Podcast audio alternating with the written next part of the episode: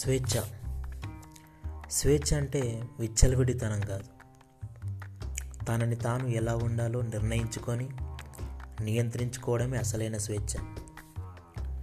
స్వేచ్ఛ ప్రతి ఒక్కరికి వ్యక్తిగత స్వేచ్ఛ అనేది ఉండాలి. దాని మీద మనకు మాత్రమే హక్కు ఉండాలి. అదే స్వేచ్ఛ.